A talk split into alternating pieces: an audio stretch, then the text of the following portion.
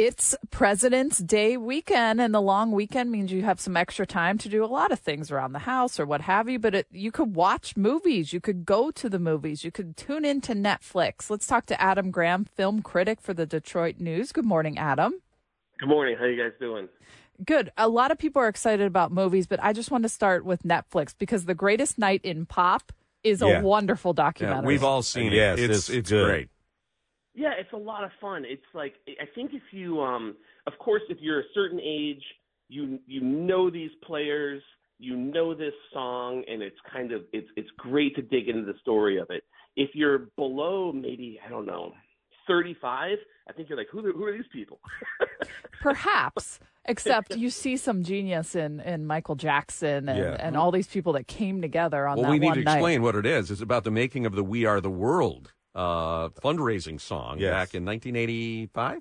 and how Yeah, they he- got he- everyone together uh, the night of the American Music Awards. So right. Right. after the show, they all went to the studio, and it's really cool. I, I would say I'm glad they watch it. taped it. I'm glad they filmed it too. Yeah, one one long night in the studio, one long night in the Yes. studio. They're in there till like six thirty in the morning, and I I just love the idea of all these personalities getting together, um, the biggest pop stars in the world for for the 1980s, and and seeing somebody like Cyndi Lauper, who was you know a new artist at the time, really really put her stamp on that song, and Steve One Take One Take Perry, who just rips his Yeah. I verse know. and Oh. then and then leaves everyone in the dust. There's like there's like all these different little stories, micro stories happening within the larger story, and it's it's like it's just a great pop doc. And I think that Lionel um, really puts really puts a poetic spin on the whole thing at the end, where he just talks about like um the the magic that was in that room because he's in the same room where the where the song was recorded when he when he's in his interview it's just it, it's it's it, it, it adds a little bit of a soul to the documentary it, it's it's it's a it's just a, it's eminently watchable this Yes. documentary And and and the note that Quincy Jones put up on the wall: "Leave your egos at the door." great stuff Well, um, and- and, Quin- Quincy being the ringleader of the whole thing um it, it's just and it's it, it, it, it's 90 minutes that goes by, and it seems like like about 25 minutes. Um, I, I wish there was like I, I wish we could see everything that didn't make the doc, um, Yeah. because there, there's got to be good stuff that was left Yeah. on the Well, floor too. I had- really compelling stuff. I had read a lot about that session, and yet I learned things that I had never heard before. And and I'm not going to spoil a spoiler alert here. I'm not going to spoiler, but uh, Stevie Wonder in the eleventh hour uh, created some drama. And it- I'm Yeah. just going to leave it there. It's that alone is worth the price of admission, Yeah. Adam. And, and, and what what he does is why Waylon Jennings is not on the final recording. Yes. Yeah. Uh, let's ask you. You are the film critic. Let's ask, talk to you about the films. Um, Bob Marley. Yes, Bob Marley One Love is in is uh, this week was uh because of Valentine's Day. The the new releases opened on Wednesday. Um so everything's in theaters.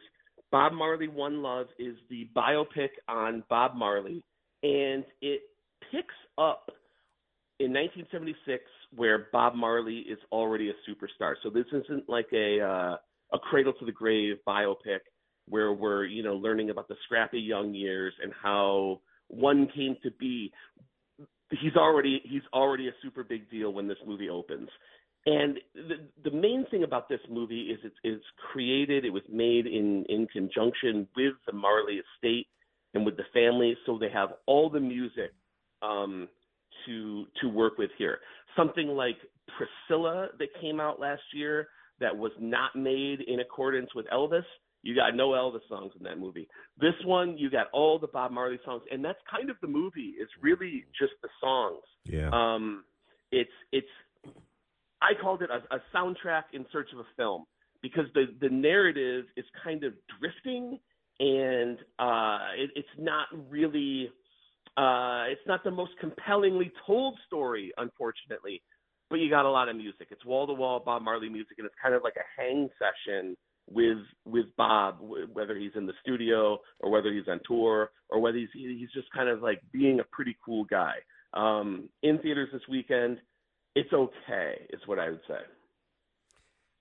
It's uh, there. There, of course, we're seeing so many things on on uh, Netflix now. But I got to tell you, the one thing that, that was a big takeaway from the Super Bowl, Adam, was just how hungry Hollywood has become and the amount of money they're willing to spend to get us back into the theaters. Just give us a quick, quick business status report here on Hollywood about how tough things are.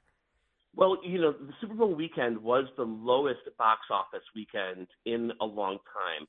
And what we've created here, or, or, or, or the current status of, of the town, is um, super mega blockbusters and everything else.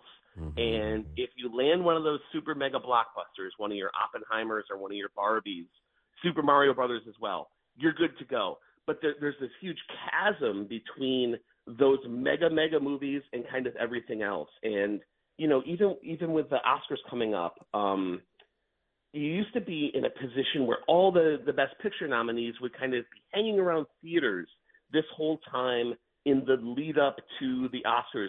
You can you can stream most of the movies that are up that were even you know that were fall releases. Um, it's it's giant studio movies and kind of everything else and things. The window between uh, when something's in theaters and when something is available on streaming now is so short.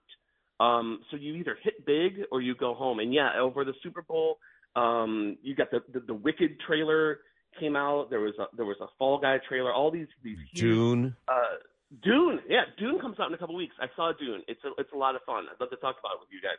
Um, you, you, you the the stakes are high, and and you and you hit big, or or you kind of go home, and and it's it's it's a it's a situation where um just the, the little guys kind of get lost in the shuffle. You're not making them as many as as much. Mm-hmm. Uh, those mid-budgeted pictures just don't exist in the way they once did. Mm-hmm. It's uh it's a blockbuster town.